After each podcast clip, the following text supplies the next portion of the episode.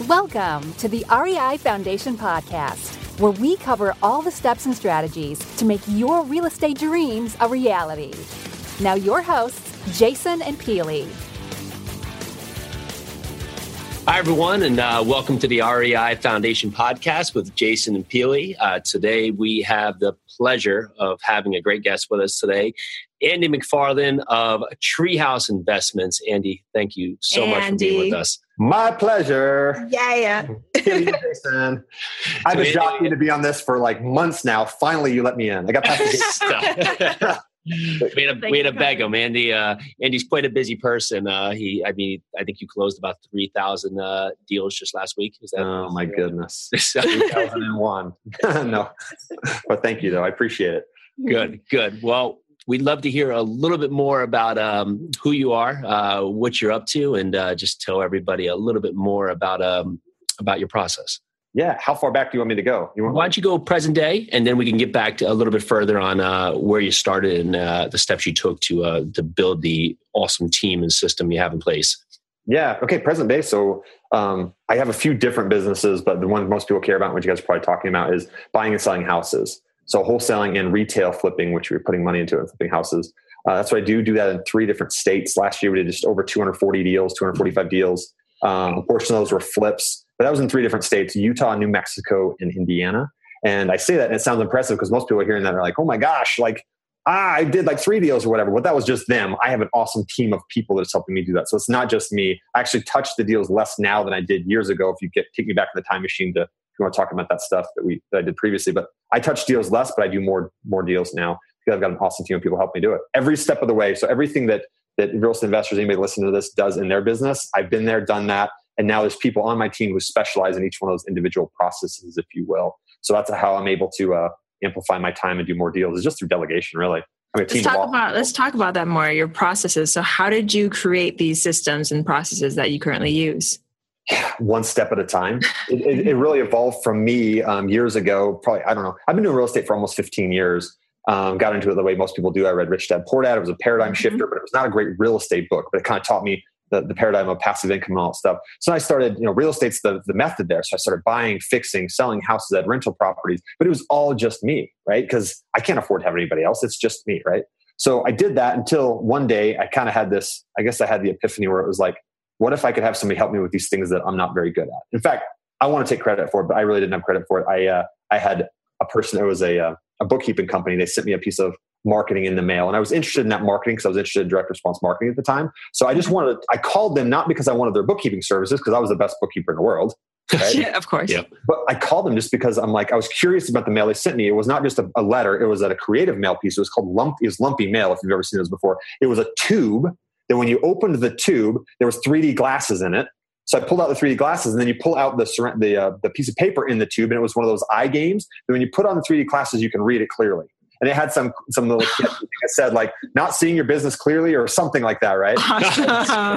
so I called the oh, the person there not to subscribe for their bookkeeping services, just to ask them, hey, this is creative marketing. Where did you get this done? I just kind of give them the attaboys and the props. So that's what I did. But they were good on the other end of the phone. They answered the phone and they spun me into a meeting and they said, "Hey, let's let's talk." So I said, "Great." Went to lunch with them and uh, two, the owner of the company and a bookkeeper met me there and we talked about my specific needs and they were good they listened to me like they good business practices right they listened and they said hey look what would your business look like if you didn't have to spend the time doing the stuff in your books so i said okay i uncle right i agree they twisted my arm i agree so i hired them as bookkeepers so that was the first thing i let go in my business i wasn't coming home from lunch anymore with my receipt and entering into quickbooks anymore right i finally let that go and when i let that go um, man, they were so much better at it than me, right? And it was just so much, it freed up my time. So 100% of my time was spent doing stuff. That freed up whatever 20% of my time. I could use that 20% to do something else in my business. And then so I gave that piece up. And then I realized I hate project management. I was running around to all projects like real estate investors do Home Depot, Lowe's, meeting contractors, negotiating stuff,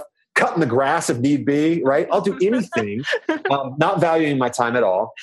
So the next stage was I had a, a project manager. I said, okay, look, here, you do this, right? So bookkeeper went, project manager went. And then I realized I hate answering the phone. I hired somebody to answer the phones. They started taking those phone calls. And then I realized I hate putting together marketing. So I hired somebody to put together marketing so the phone keeps ringing. And then I thought my sacred cow was I loved seeing sellers. And I do love sellers. I love helping people and listening to people and solving their problems. But I realized that that can be outsourced too. There are people better at it than me. because although I can be there and absorbed in three, you know, sellers' lives, I can probably do eight, 10 appointments a week. Uh-huh. What if I, I can't serve 50 sellers a week if I'm the bottleneck there? So I outsourced that as well, had people go see sellers. And it's just grown from there. One sales rep, two, three, four, five, six, sales management, transaction coordination. My goodness, guys, uh. there's so much with transaction coordination. So there's all of these things. So the team just kind of grew organically, right? Organically, like a cancer, it just, it just exploded. Yeah. Yeah, exploded. It, but that's what it was. The whole thought process is, well, Andy, I don't, where do I begin? Begin with the thing that you're not very good at, that you don't like doing. Um, start with that or start with the low value tasks. What can I hire out at $12 an hour? Yeah. And you think, well, I can't afford that right now. Well, I would tell you, you can't afford not to do that because if you want to make $50 an hour, but you're stuck doing $12 an hour job, you'll never make 50. And people say, I want to make a million dollars. We'll take a million divided by 2000 working hours in a year, right? And that's $500 an hour, I think. Yeah. So if you want to make a million dollars a year and you're doing $12 an hour jobs, you're deluding yourself. Like it's not going to happen. So that's how you do it. Yeah. Thank you for that piece of advice. We were just talking about uh, answering phones, and just as we, just to give you, just to give you a clue, just as uh, we got came onto this, my phone rang at least three times, and, I, and I have not hired somebody to answer the phones yet. So we've been through the uh, the metamorphosis of a, we we've hired people and not fun apart, but you know we're all guilty of it. How are we ever going to find someone to do this role? Because I, am always the best one of it until I find someone to do it, and I, or I don't have enough money to do it. it. Yeah. Right. Yeah, and then it, it's tough because it's like, how am I going to find somebody to do this? And it enters in training them, and enters in management because you've got to manage people. Delegation is great; you get it done, but you've got to manage that person. Management is getting things done through other people, right? So it adds other layers of stuff, but it's worth it because it gets you more time, right? Correct. Management is just leveraging your time, doing things to other people, and also giving the other people an opportunity to do what they're good at. You're robbing people of an opportunity to do just do something if you're doing it when you shouldn't be. So think of it that way too. Yeah, Peely. That's a good way. That's a good way to think about it. Now I was going to say, so when you say like you hired your transaction or not transaction coordinator, but your um your acquisitions manager, the yes. thing you love doing most. Yes. How did you just walk us through like how you train your your people? Yeah, um, well, it depends on the person. Depends on some of them. I, have not been the best trainer in the world. Sometimes we're just throwing them into the deep end and let them swim. And I do believe that actually, you find the right person that's that's good, that um, that has the right attitude, and then you can train them on the tasks. But if they have the wrong attitude and they're good at the tasks, then that's that's definitely and that's not a good thing. But um, yeah, I, I'm a big believer in that. You find the right person and put them on the bus and get them on the bus. And if they're in the wrong seat, we can move them in different seats. But they're going to learn through just doing. Like, how did you learn how to do anything? Right? how did you learn how to answer the phone with real estate? You just do it. You got yeah. thrown into it. You answer 100 phone calls, and all of a sudden you're better at it. You've got your own process and system for that. So it's the idea of bringing in the right person and then uh, give them some instruction, cut their learning curve a little bit, but say, here you go. Mm-hmm. Best way to answer phones is by answering phones. So go do it. And they're going to make mistakes, right? I've got a, a son who's 10 months old right now. He's starting to crawl and he's falling. And you know we've all learned it. We all see it. Thank you. And i know you guys have a young baby. But you can see that process in them. But that's that's how it is for all of us. And that's for all of our employees and people. It's you need to let them make mistakes, let them fail because they're going to learn through that and they're going to ultimately be better because of that. So, how did I train? It's different for every person I trained. The acquisition manager, specifically, though, mm-hmm. uh, my first acquisition manager was a good person, had some good sales background already, had no real estate experience. So I brought them in. I said, um, they want appointments with me. So they went on like four appointments with me. So they just watched me, just a shadow on my back, right? I was talking to the sellers, doing everything I do, being genuine with them and you know, asking questions and everything, but I had a real estate element to it. So I was I was doing that, and I would you know get a contract or not get a contract, right? Do that. So after four appointments, I was like, "What do you think?" And they're like, "I'd have done it this way, this way." But yeah, I mean, I can do that. So there was a time, literally like the fifth appointment, had to come back to appointment we were just on, and I also needed to be at another appointment across town. So the sales rep said, "Let me. I'll go to the one across town. You go back to the one we're at. And we both did. We divided and conquered on that fifth appointment. I went back over here, went back for the second appointment that night, locked it up, got the contract. They went over here, got the contract, and that was it. That was nice. last Amazing. And they developed their own style, right? I gave them room to make mistakes, but said, here's the desired result, and here's the best method. I think you should go about doing it. But I gave them autonomy, liberty to go and kind of do it the way they're going to do it. Because I don't want them to be me. I don't want my salesperson to like try to be me, mimic me, talk like me, act like me. I want them to be them so it's genuine, comes off right. So the seller feels that. The seller will open up to them, tell them their problem so they can take that problem and say, How, here's a solution we can provide. We allow us to help you. And yeah. to the extent that the seller that we do that, then that's why we do business. We're solving people's problems. And I would say one of the most important points you said there is that you, you got your appointment and listened. It's uh, you see a lot of these people, or, or you know, even even just on general first steps that you think that the most important thing is you got to get in there and get the bottom dollar price and just that that's all it's about. Just get in there get the bottom dollar price and you're good. But there's so many other different ways that you can tackle this opportunity that that can create um it, it can create good faith and also really help both sides. Yeah. I know for you, um, that's that's a really big part is that that finding a way to help the other party. Yeah. Can you can you kind of explain your mindset on that? Yeah, absolutely. And that's the mindset across all things. Everything in life is sales, really, right? If you're trying to sell your kids on eating their broccoli, if you're trying to sell anything, right? So everything is sales, but sales is it's the way it's just helping people. So if you can go in and listen to somebody and they know that you care about them and you understand their needs, because how can I help you with your needs if I don't understand your needs, right? Yeah. And you understand somebody's needs by listening to them. But you got to ask them questions too, right? A little bit of you know questions that kind of get them to open up and talk to you. But as you listen, and not just listening for the words, but listen a little deeper to that, like what they're what they're saying and like the feeling behind the words and like their body language and everything, you can kind of see if they're being straight with you, and you, you can probe a little deeper if you're feeling some, seeing some emotion there, but they're not saying anything. You could say something like, "Peely, it looks like you're getting this. I hit a nerve with you here. There's something there. What's going on?" Right? Yeah. They can tell that I cared because they actually, I read their body language, and they're gonna like, "Wow, he was perceptive of that. And he actually cares. He's asking deeper question."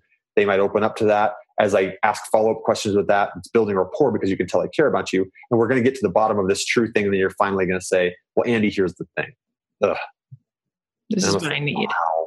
Wow. So you're telling me, Peely, this. So that's what really what's going on here. Yes, Sandy, that's what's going on here. Okay. So if we could find a way to help that, is that really it? That's really it. Okay well, let's find a way to, to work that out, right? And you, and you come and you offer a solution that solves their problem because you understood their problem first. And at the end of that, you can say, "Can I help you with this?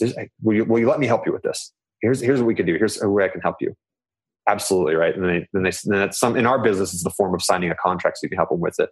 But uh, if you take that approach with people, it's drastically different than what you described, Jason. Somebody going, they're trying to find the bottom dollar. I love going in behind that guy though because he just makes me look good. In contrast, they see the darkness that comes there, they see the light that comes on the other side, and they're like, well, this person's different. And even if I don't walk out of there with the contract, hopefully I've understood them, given them psychological air so they feel like somebody's listened to them, and I've made their life better as a result of that. And more often than not, they will allow me to help them rather than somebody else. Even if a price was different, they would probably allow me to help them because because of the experience they had. I would hope. Well, and it also you're also helping them where the other person it's it may be one sided. Correct. And people can feel that. Can't we always feel that? If somebody's got our best interest in mind or if somebody's just trying to take us for a ride, we know that. We're, we're are tuned for that. Yeah. We know. So how many deals did you do again last year? I do. Uh, yeah. Last year, we you know, and uh, like 240. 240. So so you actually we, we you know as in real estate, we always talk about the deal, but like really, Andy McFarland helped 240 people. It wasn't Absolutely. like you didn't do 240 deals; you you helped 240 Absolutely. people. And I would say that's an amazing that, accomplishment.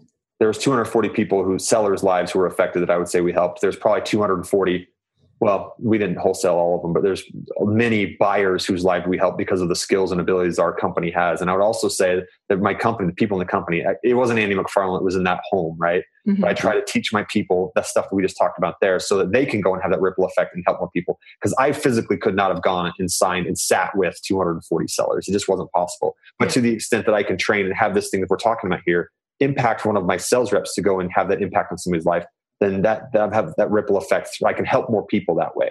And, I, and I'm also helping not only the seller, but I'm helping that sales rep and helping the buyers. So there's just this chain effect of of good. And I think if you're going out there to do good in the world, you can call it karma. Um, you can call it Heavenly Father. I choose to call it Heavenly Father. But uh, but um, those things you're you're calling good to come in the world, and whatever you put out in the world is going to come back to you. Yeah, you put out light. You should you receive light. I think so. That's perfect. Andy's got the uh, the fast talk pace like we do here on the East Coast, so I like I keep up with it. You know, I, I guilty. all right, you know he's in Utah, but uh, I'm guilty. You're not so. from New York. I am guilty. No, I am guilty. Um, fast talker. To sort of sort of uh, take us in another direction, um, we talk a lot about our own um, like our big why. Mm. That's that's our that's and like how it affects us, how it affects our families. So, what's your big why, Andy? Mm, ooh, this is a deep, deep question, right? Deep, deep question. Uh, I've had, I've thought a little. I've thought a lot about this over the years. I've thought a little about it recently um, because I do I do okay financially. Where I'm okay, but there's people in my company that aren't. I'm be emotional here. There, there are people that I can affect sellers' lives, buyers' lives, but there's people that that work with me that are like they're they're not necessarily okay and it's not just financially it's just like everything right? So i want to be able to have an impact on on them their lives financially you know, spiritually temporally all of that stuff and give them growth opportunities through what they do here. So i would love to be able to have an impact not only on sellers and on buyers but on people that i work with to give them opportunities to to thrive through the things that i've learned. So there are things we're doing with the company now um, that i want to have that impact and not so much that it's going to make me more money but more that i can like give them a place to thrive. Does that make sense? Yeah. Yeah. Wow. Wow. Yeah. That's like, that's a goal that, or a, just a goal that we all should have really i mean just to not only impact the lives of the people we work with or the people like we try to help but the people we work with i mean that's wow wow yeah. i'm just going to say wow again and it just you've taken it part of just how important it is that you, you, just have the opportunity to be able to manage your time in the way you do you know yeah. it's just if you wanted to take off tomorrow and be with the kids or you wanted to be able to um but just to see when other people don't have that opportunity if someone in their family may be sick but they're stuck that they have to work because they yeah. have no other option that they're stuck at that task even though something so much greater and so much more important is happening but they can't be at that or involved in that because they're stuck just trying to maybe make it through their day yeah and we are all impacted by the people that are around us. You know, we've heard before the five closest people to you are the average of those five people. Well, fortunately and fortunately for for us, um, fortunately and unfortunately, like work is where most people spend ninety percent of their waking hours, right? So if your work family is toxic, then that's gonna that's just gonna make you more toxic. So uh, I want it to I want the culture I want everybody through our company to like feel empowered, feel like they're growing and learning and uh, in in whatever job that they're doing there. That's great, and we'll see how they are a piece of the greater whole, and that through that they can also be impacted by good people that are also working with them. Right. Um, so to me, there's more than just financial.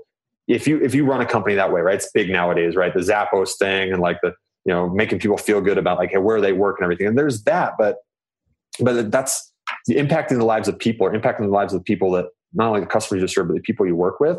There's value in that there's value. Obviously, you do a good company, you've got a good culture, right? So you can make more money. But it's also like good culture. What if you don't make more money? But what if you have a good culture that you have somebody that works with you for the next 10 years and they look back at 10 years from now and say, thank you so much because my life is enriched because of the opportunity to serve people through yeah. what we do here. Like that right there, like that just makes you feel like that would be awesome, right? And I think you can do both. I think you can, through doing that, you'll be a better company, better culture, and you will make more money. But um, that right there, I'm thinking that's so when I ask myself what I want for the next five, ten years, how can I create an environment and put things through that filter? Are the decisions we're making now going to better everybody in the company? Mm-hmm. It's not mm-hmm. just a thing of it's going to make me more money, right? Let's expand so I make more money. Let's do this so I make more money. I want to do things so that if we want to expand, maybe we expand so that we can serve more people within our company, right? So that people can have a great opportunity, yes. right? It's not so much it's financial, but it's like it's other treasures. And if you're religious people talking about treasures in heaven, right? There's a level of that, right? What you put out into the world, you get back, right? and and in Christianity they talk about um, uh, they talk about that idea of your treasures in heaven. Lay not for your store treasures upon earth, where moth and rust doth corrupt, but lay up for yourselves treasures in heaven, where neither moth nor rust doth corrupt, but thieves do not break through the steel. That whole idea, right? Seek ye first the kingdom of God, His righteousness, and all these things should be added unto you. And even if you're not a Christian, or if you don't, but if you do believe in some higher power, you can call it karma. But that's the treasure, the karma you're coming back to. Because money is like, if you know anybody that's got money, and I think all of us have met some people have money, they're just that doesn't make them happy. They chase that, and even if they get hundred million dollars and they think I'm happy now, they're not right. They're, it just makes them more of what they already are. So if you're not happy without money, you won't be happy with money. But there's things that we're all seeking that significance, right? And that's it's not so much the success of like the money; it's the significance of like, did you impact somebody's life? Because at the end of the day, when you die, how much are you going to leave? Yeah, all of it. Yes. Right but you get to take with you your experiences and who you are and your character and the impact you had on other people's lives, right? So that right there, um, and I'm I don't I'm don't get me wrong, I'm not this gazillionaire, right? But I think to myself, I hope I've already grasped it at this age. Like I'm not looking for a gazillion dollars. I want to have an impact because that means more, right? Yeah, work it's your my legacy, brother. right? Yeah. So it's uh, yeah, kind of a legacy, right? But my legacy, I don't need that. When people think legacy, I'm thinking this guy's a billionaire. Yeah. Oh, legacy of like when your you know when your funeral comes, who's going to show up there and what are they going to say? Yeah. Yeah. That that's kind of a legacy, right? It sounds like, and we've we've had many discussions about systems and everything, and this like, I, thank you for that. Just what you just said, because it Yeah. sounds like you've built this like these amazing systems and this amazing business to look for opportunities to serve people, Right. Right. Both sellers, buyers, just everyone. and, and people in the company, right? Yeah, And that's the mindset when people come to me and say, like, how do you get these people to work for you? Or why why don't they just go do this themselves? They can, but like I, I really take the same mindset with them. I don't Mhm. see the people I work with as units of production. Mhm. I see them as smart, capable people that could go do this for anybody else. But I try to sell them on the fact of guys, if you come here, one plus one is ten. You know, like that's the energy idea, right? And it's not just like it's not just like talk. It's like no, you come here and let's all put our energies together. and We can make something better together. Not only can we serve these people better, we'll serve ourselves internally better. And by the way, we can be our own five people or ten people, right? We can be like people that are influencing each other for the good, and we can be so much better together than just divided apart. And yeah, so that's that's kind of the idea that that's that's how I think about these things. And it's not like it's something I've read in a management book to conjure up to try to manipulate people. It comes from like I truly feel that way with people. I do not view anybody that works with me. You notice the language I say. They work with me. I don't call people Yeah. employees. This person works for me. That makes that is that feels wrong to me, right? They work with me. This is the person I work with. Here's where they go. Right? That's that's just kind of like how that sounds right. Yeah, it just sounds So, right. um, Jason, when are we moving to Utah? Come on down. it's funny. I've always had a. Uh, I've never been to Albuquerque, but uh, but funny enough, that's the one spot that I keep bringing up just about random things. Where do you want to go? Well, let's just go to Albuquerque. I've said that for years, never being there for, You're- for you're- no. I've never been either. tax reason. right? I've never been to Albuquerque either. I hear it's beautiful though.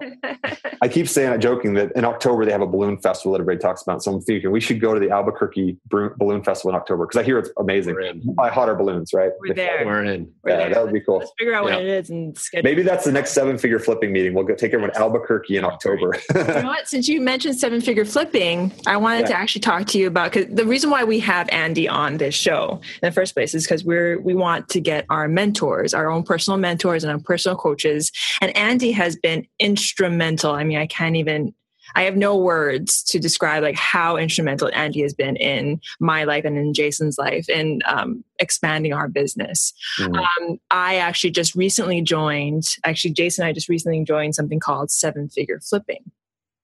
And that's actually part of the house flipping formula family. And maybe, Andy, you can describe more about this. Yeah, sure. Um, seven figure flipping is just a mastermind that kind of expands on that element we talked about the five closest people to you. Well, what if you had 30, 40, 50 people close to you that were all in the same mindset uh, of wanting to grow their business? And that's kind of what the seven figure flipping mastermind is about.